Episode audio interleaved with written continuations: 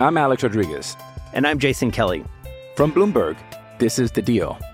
Each week, you'll hear us in conversation with business icons. This show will explore deal making across sports, media, and entertainment. That is a harsh lesson in business. Sports is not And, as uh, simple you know, I- as bringing a bunch of big names together. I didn't want to do another stomp you out speech. It opened up so many more doors. The show is called The Deal. Listen to The Deal. Listen to The Deal on Spotify.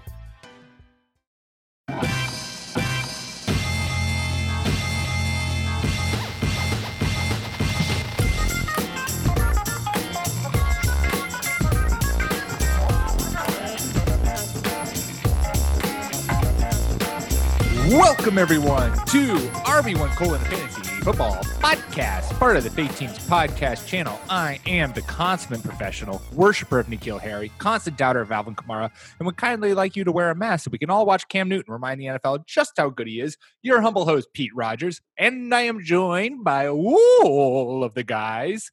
We have the Duck Father, recovering Texans fans, DK Metcalf's number one admirer, and caster of the double reverse chutzpah, resident old man Clark Barnes. El Saboteur, proud father Quenton Nelson, Scotty Miller fanboy, the coach whisperer, the wine sipperer, the Will Disleyer, working girl Jordan Smith, and of course, fantasy football's premier internet doctor, number two Walter Sobchak, but number one Tarzan, fan of what scientists lovingly call quote facts. Thinks your favorite team is run by donkeys. The ginger mustached man Nick Botiford. Guys, how we doing today? Doing great, Pete. Great. Pete. How you doing? I am doing well. Uh, both Jordan and I pounded our uh, our dinners to be able to be fully ready and prepared to knock out our new double double uh, show. So uh, excited! I'm ready. I'm ready to talk the NFC North, you guys. I think there's a lot of good, uh, a lot of good. I feel like there's a lot of good high level fantasy talent there. Uh, and and I'm curious. Before we get into it, we're going to obviously talk elites. Uh, we're going to talk about uh, players we're not drafting, league winners, and late sleepers, yada yada. Obviously, but something I want to start us off our conversation with is each of these. I feel like this is one of the only divisions where each team has a premier fantasy wide receiver. So I'm curious right off the bat, who among Davante Adams, Adam Thielen, Allen Robinson, and Kenny Golladay would you most want to have on your uh, on your fantasy? Clark, we'll start with you. So at their price or just at all? Um, Because I think it's really obvious if it's just at all. I think they're ranked appropriately. I would like Allen Robinson the least because he's going to play with Mitchell Trubisky or if we're lucky, Nick Foles. Uh, I think at, at cost, I think sure. Adam Go, Thielen let's go at cost. Yeah. Adam Thielen. Yeah, Yeah. Jordan, what about you? Um, yeah, I think as a whole, I kind of had issues with, uh, and it relates to this question, obviously. I had issues with like stay away because I think there's a lot of players in this division that like kind of land where they're supposed to. Just like what Clark said, the the pecking order of where these wide receivers are going in terms of average draft position is pretty much exactly where I would want them. Um, Davante Adams, followed by Kenny Golladay, Thielen, and then Allen Robinson. Yeah, I'll, I'll parrot Clark's answer. Um, the the clear cut like fantasy dominant guy is is Adams, but at cost Thielen. Yeah, that's kind of how I'm feeling too. Though I do love me, and uh, a little little tease here before we get into our trustworthy elites. I do love me some Allen Robinson. If he was guaranteed Foles, then Then you would- I you would might be in? Yeah, yeah. Well, so let's get into trustworthy elites. There's no one more trustworthy than the elites. Pfft. Waiter, I ordered the 89 Chateau, not the 99. And I'll start us off. We'll go right into Allen Robinson because he's my guy. I anytime I'm drafting number one wide receivers, if I'm paying early for a wide receiver, I like clear number one guys, uh, like the alpha guy uh, when I take an early receiver. And Allen Robinson is that to a T, right? Uh, he, the next guy in the Bears offense pass wise is probably Anthony Miller or maybe Tarik Cohen. So there's no, there's not someone there. It's not a number two guy who's going to challenge Robinson in terms of targets uh, in the Bears offense. He proved last year, to your point, Nick, he can still produce no matter who his quarterback is. It wasn't like he had a slouch season last year with Mitchell Trubisky under center for the most part. So I think he is still, he's going as what the wide receiver 10, uh, 28 overall, meaning you can get him in the middle of the third round, which my God, that is gorgeous to me because I can go RB one, I, can go running back, running back in the first two rounds, and then take Allen Robinson as my wide receiver one. He's a, a lock in my book to get thir- 130 plus targets. Um, and when they get when the Bears get into the red zone, at least last year, Matt Nagy likes to throw the ball. They have a he's they threw it 60 times, I think. They had 60 pass attempts within the 20 and uh, last year, and they had I think that was compared to like 40 rush attempts. Um, and when Mitch was passing the ball 61 times, uh, almost 35% of those went to Allen Robinson. So I think he's the clear number one in Chicago. I think if we do get any Nick Foles, suddenly Allen Robinson's I think fantasy value is even boosted. But at wide receiver 10, I think that's perfect for him, and I will happily take him at that at that value and and not look back as my wide receiver one. The, the only thing I want to correct there is that I don't think he proved last year that he can play with anybody because he's been playing with Bortles. True. Like, That's true. Allen Robinson he, has shown throughout his career. yeah, and I mean, yeah. in college, he wasn't it like Hackenberg. Like this dude's never had a competent passer, and and now he might have Foles, and like Foles, if I think Foles will be the best QB of his career, and um, he last year Robinson was number three in the league in targets. So I I have to think with Foles in there, he could match that number. And if that's the case, like the number of errant passes, especially God, it's so crazy. Like Trubisky's not an ambi thrower. He can't throw left. I don't know if you've looked at like his left. He's the, he's right the Zoolander field. of quarterbacks. Yeah, exactly. It's so I, yeah. If they got competent quarterbacking in there, um, Robinson, I, his his ceiling is seriously like in, in the alpha dog uh, range, and it, and it, like in in the the Julio Adams range, like a top uh, it's, top it's four a, fantasy receiver this yeah, year. Yeah, yeah, yeah.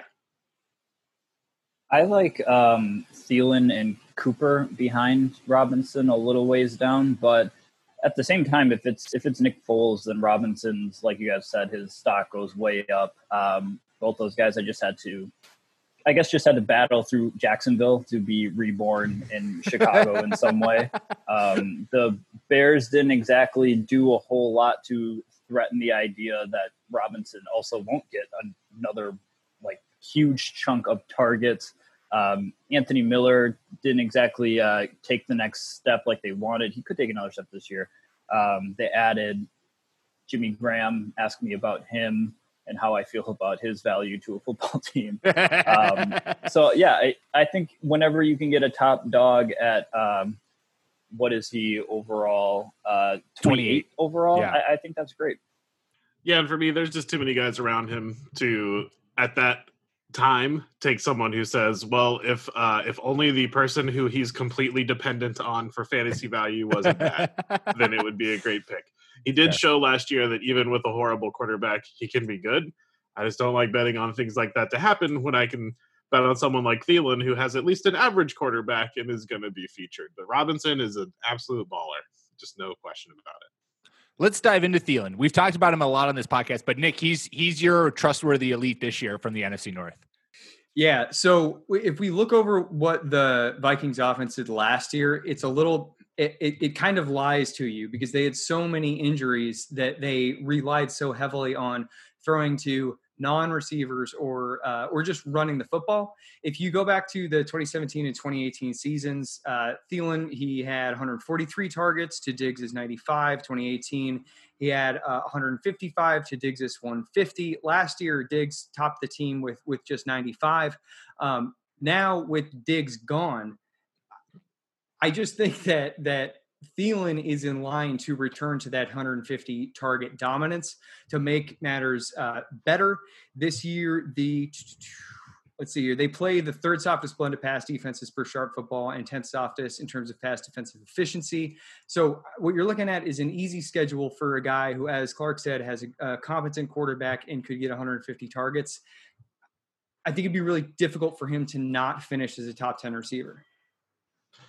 Yeah, and I, I, agree with you that Thielen is the pick, and I, and I've come at it from a different angle. I think what happened a couple of years ago uh, shows what Thielen can do as a number one wide receiver, but what bodes well for him is uh, what you like to do in the Kubiak Shanahan offense. You run outside zone, you run inside zone.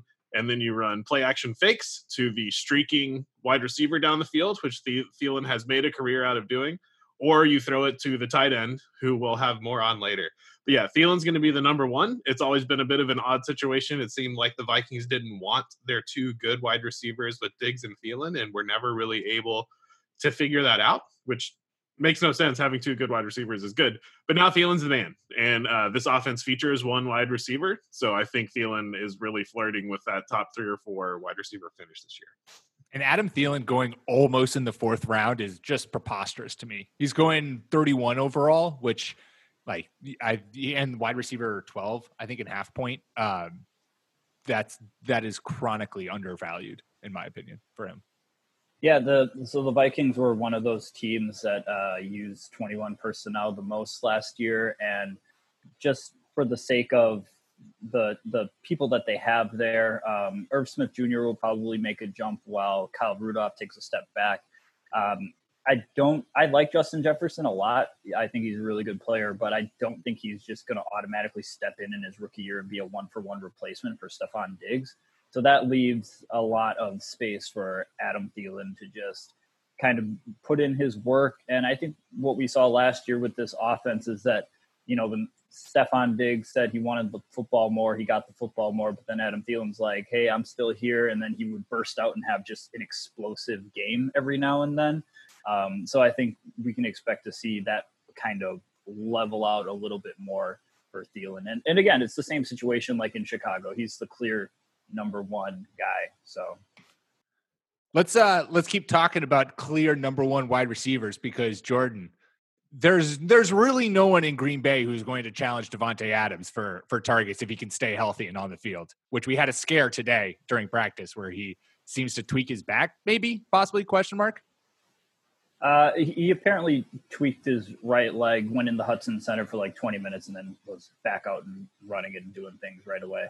Um, but yeah, so with Davante Adams, um, I still like him as a first round wide receiver. Uh, the Packers are going to be leaning more into 21 personnel again this season. So that means uh, the number one and the number two wide receiver are probably going to be who are dominating the amount of targets in terms of the, the wide receiver load. Um, PFF found that Davante was open for 88% of his targets last year. Um, so only 12% of his uh, receptions were contested. Uh, he also received the most touches in the red zone of any player on the Packers, despite missing some games. So as soon as they get down to the 20 yard line, it's really the Davante Adams show. He's great off the line of scrimmage.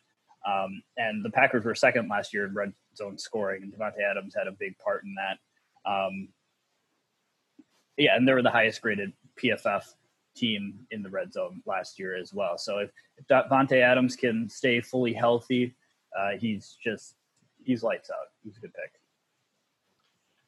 Yeah, and, I agree with you. Pretty pretty simple math here. That uh, Davante Adams is incredibly good, and uh, I wasn't able to get Aaron Rodgers in on any of my uh, picks here, but I, you know, but also like draft to, Aaron Rodgers. I like to uh, visit narratives. I visit my condo on Narrative Street as often as possible. Uh, I really believe in the angry Aaron Rodgers season, and a way to look yourself, make yourself look really good, is throwing the ball to Davante Adams. So uh, he's going where he should be, unattainable for most or for a lot of people in drafts, or you have to spend your first round pick on him. But there's there's very good reason for that. Yeah, I like him at like the at the one two turn. Uh, if I get him at the beginning of the second, then that'd be stellar. Uh, for all the reasons that Clark just mentioned, he's going to be a, a, target hog. I do think we have to keep an eye on the ankle. It's not good to see soft tissue injuries in in the preseason, and he was able to go back out there as you can with a uh, a low grade or a, a, low ankle sprain. Like you can totally play on that, but now there is a low ankle sprain, so we just need to be mindful of that while we're you know consuming their practice reports. Clark, talk to us about the the clear cut best running back in the division. So I've got Dalvin Cook here, pretty obvious, and uh, I didn't want to bring this up to talk about how good Dalvin Cook is because half, like I said, half half the folks won't even have an opportunity to draft Dalvin Cook. He's going number six or seven overall. But I want to use this as an opportunity to talk about handcuffing. So I think in general, handcuffing is not the greatest idea because you're tying up two roster spots for at best one player. Roster spots are important you never know when someone's going to go down, and having the backup can let you dominate two or three different situations. But you know, handcuffing harkens back to a different time when running backs were really dominating fantasy football and dominating NFL football, and when uh, teams had really clear depth charts. So when your guy went down, when you had the backup, it didn't really hurt your team. It's a different NFL now. We've got running back by committee. We have muddled depth charts, and so now handcuffing needs to be done really judiciously. You just need to be careful and really think about it. But in Minnesota, for a top five, top seven pick and a 10th round pick, you can handcuff Dalvin Cook and feel really confident that you're going to have one of the best rushing attacks in football sewn up all year. The only reason Cook is going seven instead of three or four is because of an injury history. And Mattison showed us last year he's absolutely the number two back behind Cook, and it is a one to one replacement scenario. So I picked Dalvin Cook to get everybody's thoughts on handcuffing and why this is one of the only situations in football where I think that it's a good idea to do that this year. Yeah, are you you are not too worried about uh, Cook's injury history if paying up for him at uh, you know going seventh overall? No, I am, and that I can get And- his and so potential gonna- replacement in the tenth round, uh, or you know, drafting him way too early in the eighth makes me feel like I'm getting a 16 week starter Okay. for the fantasy season In an offense that we know can really produce a a solid RB one. in a Shanahan offense. The person who taught Shanahan how to do this, other than his dad, is is running this offense. I, I think all this is really well put, and uh, and bringing up the Mattison factor as being one of like I don't know three or four uh, raw handcuffs that are, are worth rostering. Um, the the injury history with Cook is is extensive. His uh, his SC joint is like I I believe that's just one of those injuries that you can just play with, but it doesn't. It's going to take surgery to fix because it's a, a tendon um, or tendon like um, tissue. Anyway, uh, his talent is undeniable. If if he did not have the injury history, then he's firmly in contention to be going among you know the Zeke Elliott, Saquon Barkley uh, ranks. Uh, for for his injury history reasons, I have dropped him below uh, Miles Sanders, who we need to monitor him for injury now, um, and Kenyon Drake. But uh, he's a beast. So like get him, and then yeah, get Mattison. You'll feel good. Yeah, I don't have any qualms with um, Dalvin Cook at where he's at and drafting Mattison later. Um, I do hope that the the Vikings line is able to hold hold up a little bit better this year. They they were good last year. They made a emphasis on running the ball. They only ran with um, 11 personnel, three wide, uh, 46% of the time. So uh, they like to be big. They like to have the bullies out there. So I, I I'm pretty confident in Dalvin Cook so long as he stays healthy. All right. All right. Well, let's uh let's talk some guys who we're not drafting this year. Red alert! Red alert! Do not draft this player. Red alert! Red alert! And uh, Nick, why don't you start us off? Since we since Clark uh, built his house on Narrative Street, seems like you're showing up with the bulldozer to tear it down. I, yeah, I mean this. This is I'm sticking with tradition here of taking a stance against all three of you. Um, so yeah, I, there's no way in hell that I'm drafting Rodgers really on any team. He's going as the quarterback 11, which I wouldn't take him if he's the 16th, just because there are like there are so many guys that have such higher ceilings that I would prefer to platoon um, matchup to matchup. He no longer really has much of a rushing floor, but the the writing's kind of on the wall there. They drafted his replacement in the first round brought in a bruiser back in the second, brought in their version of what they hope to be their version of Kyle Juszczyk in the third. I don't uh, Guerrera, I think his name was, an H back. Um, but what you see on the depth chart is Davante Adams, and then Allen Lazard. He, I think that he's like trying to prove that he's worthy of being an NFL starter. And while I think he'll be a target hog, I don't think that he's necessarily a world beater.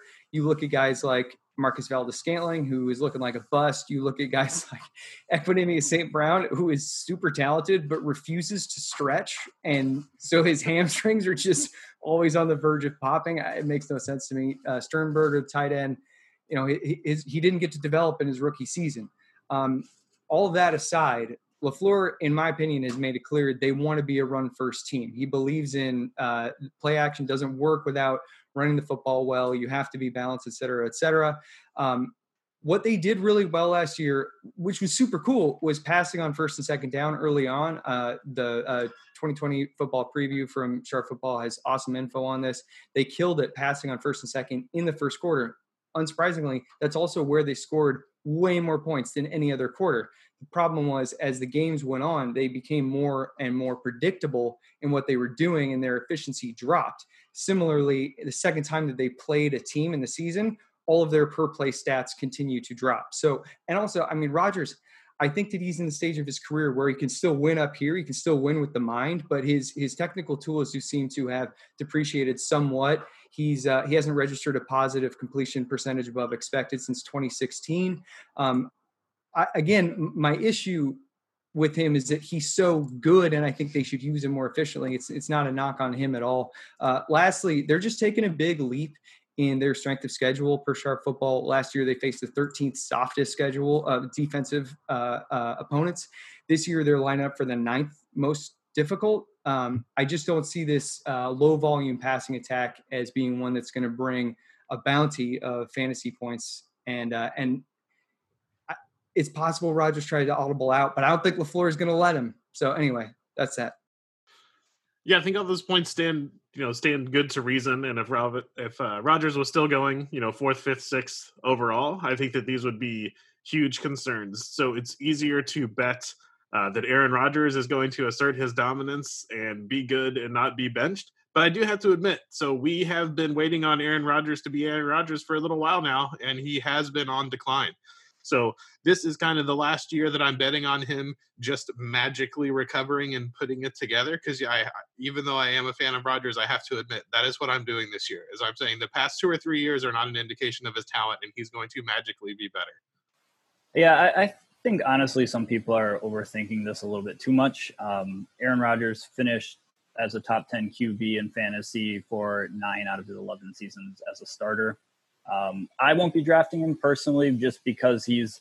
Um, I got to stick with this. It, it's he's in that range of like the QB seven to twelve in that area where I'm just like I don't want a QB QB at this point in time. Um, I know the narrative has been that oh the Packers drafted guys where they're just going to pound the rock into the back of the offensive line over and over again, but um, they're mostly just doing a formation switch um, which a lot of the top teams in the league are doing. Um, you probably have noticed me talking more and more about 12 and 21 personnel because um, it is the most efficient uh, formation.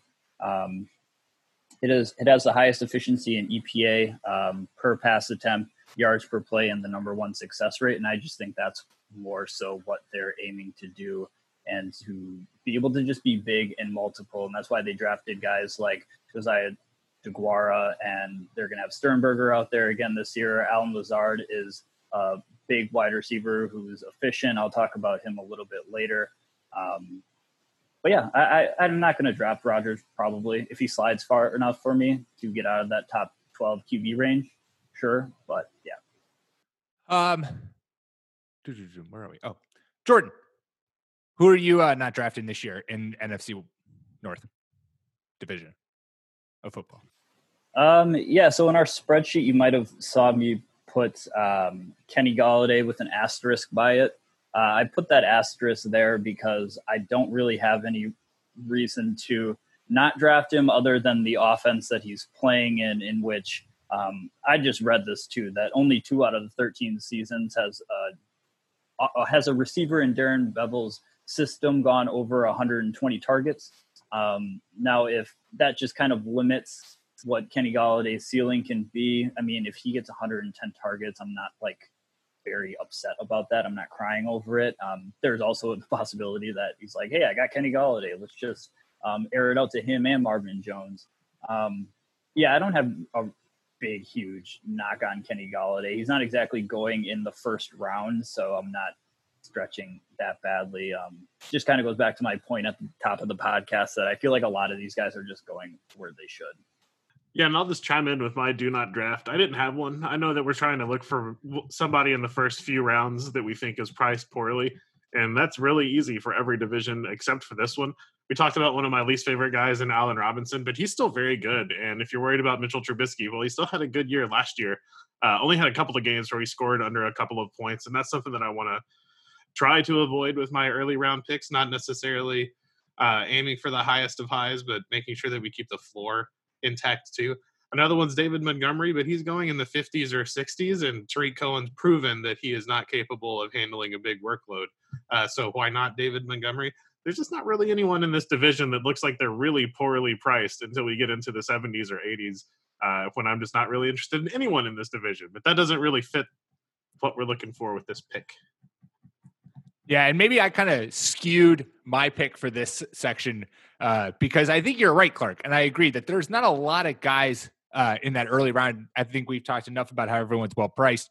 Uh, so for me, who I'm not touching from this division is the is the Lions running backs, and and I guess that's predominantly D'Andre Swift since uh, on Johnson is so cheap that it doesn't make sense. You know that it's not really a you know you're not really risking anything to get him, but I don't have any stats here. I just I just don't trust the Lions backfield to do anything of true fantasy value, and I'd rather uh, a whole bunch of other players who are kind of going in Swift's range. He's going as the RB 27, 65 overall. T.Y. Hilton and Stefon Diggs are right ahead of him, uh, and Michael Gallup and Kareem Hunt are below him. And those guys I would all vastly prefer uh, over a rookie who's coming in with no offseason, uh, into an offense that we haven't really seen have any success running the football. Like they are, we love Matt Stafford in this air attack because the Lions just chuck the ball around, and with Kenny Golladay and Marvin Jones Jr. and hopefully uh, uh, healthy and, and, very productive T.J. Hockenson and Danny Amendola, can't forget the Dola. Like I just, I don't have any faith in this Lions rush game to be so good that it's I want a piece of it. So I'm I'm just avoiding anyone in that backfield regardless of uh regardless of the hype surrounding them. Yeah, I don't know if there's hype to avoid necessarily around Kerryon Johnson, um, but I, I like Kerryon because of his his uh, his ADP, right? Like where he's going. He's going 103 overall as the RB 39. I don't know that there are very many running backs in that range who have access to like 12 touches a game. Um, and, and it could be more as Swift picks up the playbook. I'm by no means excited about him. He's just kind of like a, a guy on my uh, you sound pretty thrilled radar. Nick. You sound like right, yeah. Johnson is you are building a house on Kerryon Johnson. So. I, yeah, all right, yeah. oh no, I didn't mean to interrupt you. no, I mean he, he's not an exciting pick, but but if you but if he's become like, so devalued that that he he's now has value. He's very similar to Marlon Mack he's not in as good of a rushing offense as Mack, but like what what you're looking for at this point in the draft is value, and he's an incumbent running back who's you know he's trying to hold off a rookie. I don't know. There's some value there if you go wide receiver, tight end early, but that's it. Yeah, yeah, I, I kind of agree with this because uh, for me, I'm, I just don't know what the Lions ultimately want to do with their backfield. I'm not sure. I haven't really looked into it. I'm not sure if they like Kerryon Johnson. If they don't, that's why they grabbed D'Andre Swift, or they thought D'Andre Swift was just too good of a value to pass up. Um, so all those factors make me want to like just kind of sit and wait on the backfield to see how it pans out. But Kerryon Johnson having like the incumbency, like Nick said, of being the guy who's there in an offseason like this really does help him. So yeah. All right. Well, uh, we got league winners and late sleepers coming, but before that, we are going to take a quick ad break. Hey, it's Kaley Cuoco for Priceline. Ready to go to your happy place for a happy price? Well, why didn't you say so? Just download the Priceline app right now and save up to 60% on hotels. So, whether it's Cousin Kevin's Kazoo concert in Kansas City, go Kevin, or Becky's Bachelorette Bash in Bermuda, you never have to miss a trip ever again. So, download the Priceline app today. Your savings are waiting. Go to your happy place for a happy price. Go to your happy price, Priceline. I'm Alex Rodriguez. And I'm Jason Kelly. From Bloomberg, this is The Deal. Each week, you'll hear us in conversation with business icons. This show will explore deal making across sports, media, and entertainment. That is a harsh lesson in business. Sports is not and, uh, as simple you know, as bringing a bunch of big names together. I didn't want to do another stomp you out speech. It opened so, up so many more doors. The show is called The, the deal. deal. Listen to the deal. Listen to the deal on Spotify.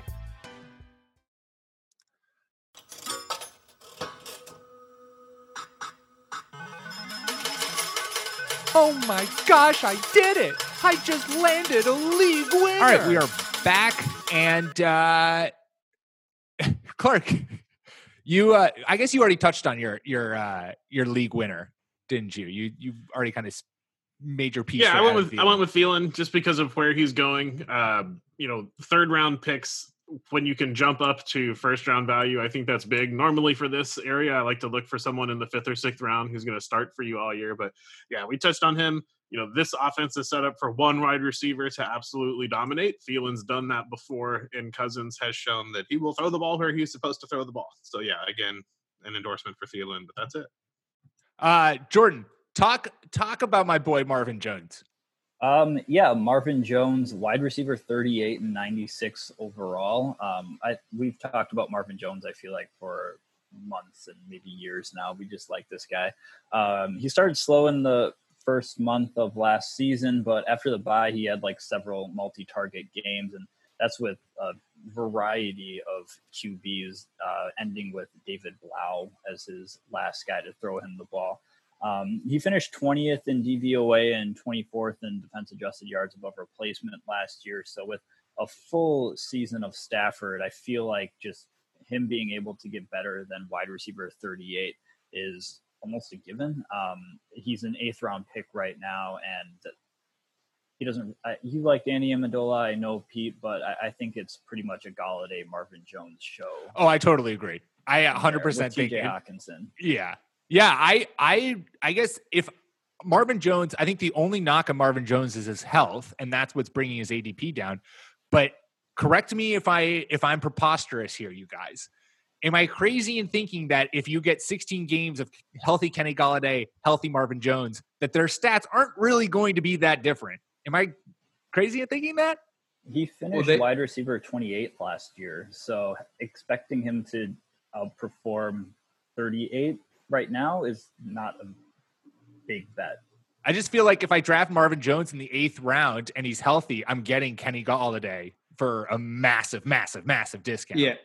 P, what you're getting at is that over the last 16 games, the two of them have very similar overall box score results. I'm not going to take the time right now to go through each 16 game to figure out. No, no, please do. stuff. Please do. But, but yeah, uh, Golladay only edges them out by a little bit. And I mean, the way that, that this team, uh, you know, they, they they're, they're similar to a lot of teams. They think you have to run well to, to use play action well. Um, I wish they'd cut that middle part out, but what they end up doing is having just a bevy of downfield throws. So Darrell Bevell, jeez. Um, sorry for the near pun, but yeah, I mean, you get these like splash uh, performances out of Jones. Where last year, uh, week seven, uh, caught ten of thirteen balls, ninety-three yards, and four friggin' touchdowns. He's, he didn't hit that high all the time, but he had multiple double-digit uh, target games where he produced terrific fantasy results. He, he's a bit of a monitor the matchups pick, but that's And fine. maybe- that's fine. And maybe that's the difference between him and Kenny Golladay, where their final box scores will look similar, but Kenny Golladay is probably going to give you a consistent wide receiver one production throughout the entire season, whereas Marvin Jones maybe gives you like wide receiver two production for the most part, but then we'll have weeks where he just is the number one wide receiver in fantasy that week. And maybe that's and maybe that's the difference. Yeah, with all the Lions fantasy picks, it's really can they overcome Matt Patricia? Can the Lions in general overcome Matt Patricia? I mean, I, it's it's kind of a little flabbergasting that he uh, is a head coach, and I say that as a Patriots fan. Yeah, just a PSA, guys. When you make a mistake, it's okay to admit it and move on. You don't have to like triple down. Yeah, uh, Detroit Lions. If you want to come on to the podcast and defend your hiring of Matt Patricia, uh, we'll le- welcome you on as an organization. Uh, let's stick with the Detroit Lions because Nick, you there's another member of this passing game that you're high on. Yeah. So, I mean, Hockenson, what, what he showed us is his ceiling last year, like in, in the debut game where he just obliterated the cards, uh, was really special. And it, it wasn't necessarily surprising because of what a decorated tight end he was uh, leaving, what was it, Iowa? Um, like Yeah. Tight end factory. Yeah. Tight end you. Um, over the season, he, he did miss some time with an ankle injury, which he said still doesn't feel normal. It- it's supposed to be fully healthy, but he still notices it, which is, you know, we should pay attention to that. Um, but as a rookie, he averaged 5.3 targets per game. Uh, having like, it, it's funny. There's all these like PFF uh, grades that that or different statistics that bode well for future production. And basically, for tight ends, it's if they did anything in the box score in college, that means they're good. He did a lot of things in in the box score when he was in college. Um, so look, uh, tight ends take a year or two to develop. This is the second season. Uh, he played like 11 games last year. Hopefully, he hits the ground running in the, in the, uh, in the system this year. Right now, he's going 128 overall as a tight end 15. Just looking at some of the tight ends that he is going behind, I mean, there are a lot of guys on here like given his value, I want him more than Waller, Hunter Henry, Tyler Higbee, perhaps even Gronk, uh, Fant, Hayden Hurst. Like, there's a lot of guys on here who I like Hockenson uh, more, especially at his ADP, but also overall, I might just rank him ahead of these guys too. I completely agree with everything Nick just said. Uh, let's get into. I guess I still have to do my league winner, don't I? Uh, after I spent the opening of this show talking about how Allen Robinson is the only wide receiver in Chicago, and that makes him a great wide receiver one. Let me convince you that Anthony Miller also is going to have a great fantasy season and belong, and uh, you should be drafting him. He's the wide receiver 55, going 155 overall. So you're not you're not investing anything to get him and it was a bumpy road for him last year when he but when he took over the starting spot uh, after taylor gabriel got injured he put together five extremely impressive games from week 10 to week 15 in which during that time he was the wide receiver 16 uh, in half point ppr i don't think he's going to do that consistently in 2020 uh, i but i think that he uh, I think he could have wide receiver two potential from a regular basis. And even if he's just like, you know, a every week starting flex spot, you're getting him from the 55 spot. Like that's that's a huge, huge get in my opinion. Um, and so if that's someone who you can like if you want to stockpile on wide receiver on running backs early and maybe you go early tight end and if you want to take every position early and just wait for wide receivers because it's such a deep position, I feel like Anthony Miller, we've seen flashes of what he can do when he's on the field and healthy. And now he's had surgery on his shoulder, which is what was bothering him last year. Um, so he's coming into the season fully healthy in an offense that's going to be needing a number two wide receiver. Uh, again, you're putting your faith in Mitchell Trubisky slash them making the decision for Nick Foles slash them ultimately deciding both quarterbacks quarterbacks are terrible and I don't know trading for Aaron Rodgers midway through the season. Sorry, Jordan, it's happening. Uh, but uh, but yeah, so I think Anthony Miller is, is a guy where you can get a lot of value, and I was thinking of him as my late sleeper, but uh, but I figured, you know what, he could be a league winner. You know, maybe he maybe he breaks out in a huge way. Yeah, I, I think everything you said is true and accurate. Uh, I just have to throw a little cold water on the on the excitement here, in that we're we're hoping that they go to Nick Foles. it's not it's not the biggest you know it's not the most uh encouraging yeah my i mean i like the pick as a late round sleeper um somebody that you kind of take a dart throw on and hopefully can find his way into a flex spot on your starting lineup but as a league winner i'm not sure he's gonna help you win a lot of games and it, a lot of it has to do with having Mitch Trubisky as your starting quarterback and kind of stunting your progress as a development. But yeah, that's that's a big hope again. So I don't think there's much question about Miller's talent. I was kind of I embarrassed myself in in his rookie season by telling people to draft him. Um, now it's important to note the, the, as you brought up, Pete, the shoulder has been a huge issue. Like he, he dislocated it in his rookie year, shredded his labrum. He played with a harness on for the rest of the season and still scored seven times he's a very good wide receiver, and I expect him to continue to develop. And at some point in his time in his career, the Bears are either going to get a new coach, a new quarterback, or he's going to go somewhere else. And hopefully, we get to see see some really fun stuff because I think he's a dynamic slot receiver. Um, I hope that he doesn't kick Allen Robinson out of the slot routes too much because Robinson gets a lot of work in the slot too. Um, but Miller, he's a, a bet on talent kind of guy. I I do kind of think that Ryan Pace and his fucking inflated ego are going to keep Mitch Trubisky in there for, for too, long. long. Yeah. yeah. yeah, but and I think you I I'm putting words in your mouth here. You put him at league winner because we didn't have a good thing to just say hey, he's just like a pretty good pick in like the 12th round. Like yeah. Yeah. Um, i like i, I yeah. kind of i kind of smushed my i felt like i felt like everyone else you guys were touching on and i didn't want to you know talk about the same guys over and over again especially tj hockenson. I really like that as a league winner. And so i just kind of made league winner like a better late round sleeper than the late round sleeper sleeper that i'm also picking. Yeah. So he, he's a great talent. Hopefully Foles gets in there. Um, I, I like him a lot all right, well, let's move into late round sleeper.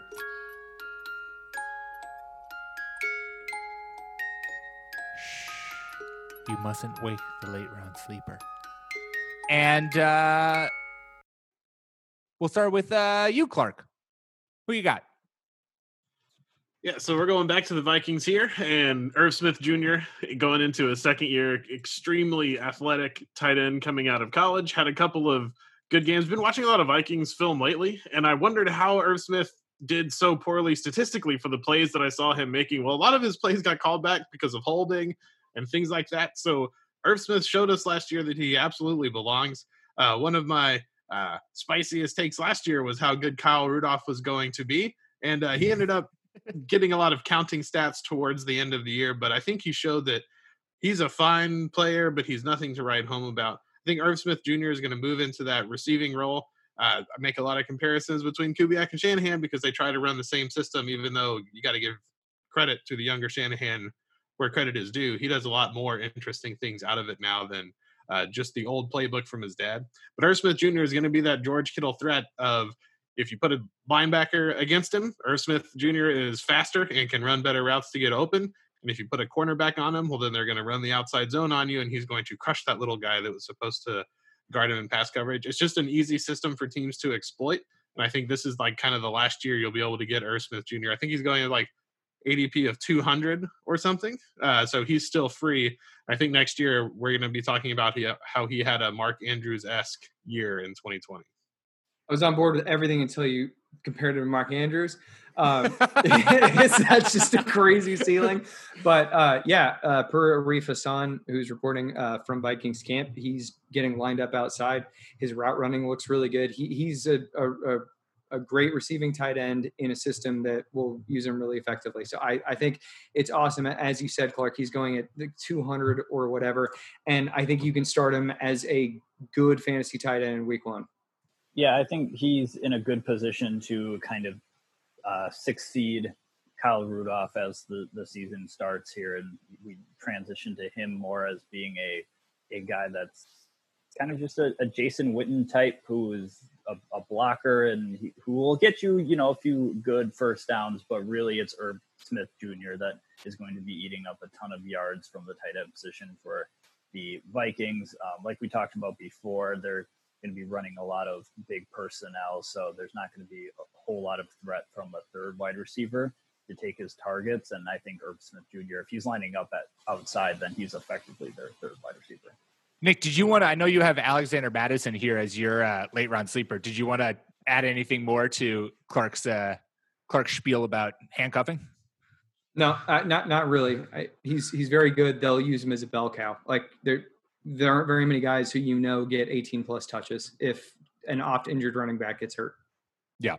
No, I think that's I think that's he's a good he's a good guy if you're going to invest again like late round pick you you use it and if it doesn't pan out he's still going to get you like some production because they did show that they will share the backfield um and but he, but if Dalvin Cook ever goes down you are killing it. Especially, you could probably then sell Al, uh, Alexander Mattison to the Dalvin Cook owner for a hefty price. I, I will just mention that while so Cook broke uh, the word is he broke off contract talk, so he's going to play this season uh, on his rookie deal and just you know do whatever next year. Uh, while he was holding out, Alexander Mattison was taking first team reps. Now he's already taken live fire first team reps last last year, but it's it's you know shaking off the rust with the first team is is notable. Uh, all right, well, let's... street narrative builds for Dalvin Cook leading the league in total yards and points. uh, Dalvin Cook is getting taken in every single one of Clark's draft by Clark. Um, all right, Jordan, let's go to the Green Bay Packers because we both have a late round sleeper from the team. Yeah, so I did a little bit of digging on Allen Lazard a little while ago because I was like, hey, they've got to be trying to tell us something here by not drafting a wide receiver um, in the draft a couple months ago. Uh, and I found some pretty decent numbers, especially for a guy who is going to go wide receiver 66 right now, which is between uh, future Hall of Famer, whom we love, Larry Fitzgerald, uh, and except for Nick. Nick. Nick hates Larry Fitzgerald. And uh, rookie Tee Higgins, who we had some fire things to say about him on the last pod. Um, and I found that among wide receivers with 40 plus targets, Lazard finished 12th out of 96 in passer rating when targeted.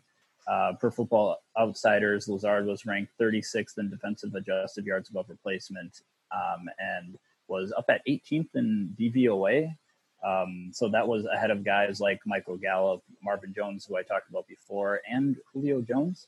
Um, and again, with the the draft position at 66 overall, we talked or I talked before about how uh, the Packers formations are going to be split using um, big personnel, including two wide receiver sets. If you can get a guy who's got the best look right now, especially if we're talking about Equanimeous St. Brown, who was injured all of last year, and Marquez Valdes-Scantling, who took a big step back last year after a decent rookie season.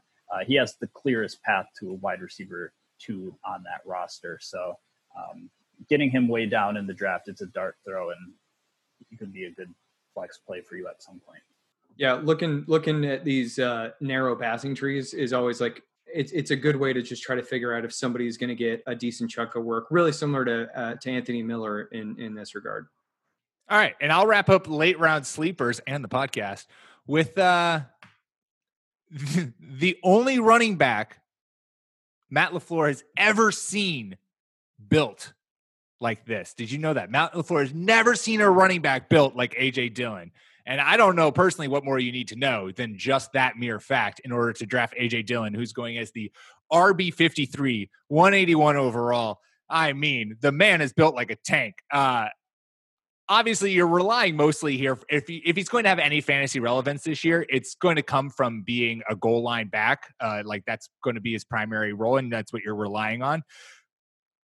That being said, like I do think that he's going to take this RB2 job from Jamaal Williams pretty easily. He was drafted in the second round. They clearly have a plan for him or, or thoughts behind why they took him there.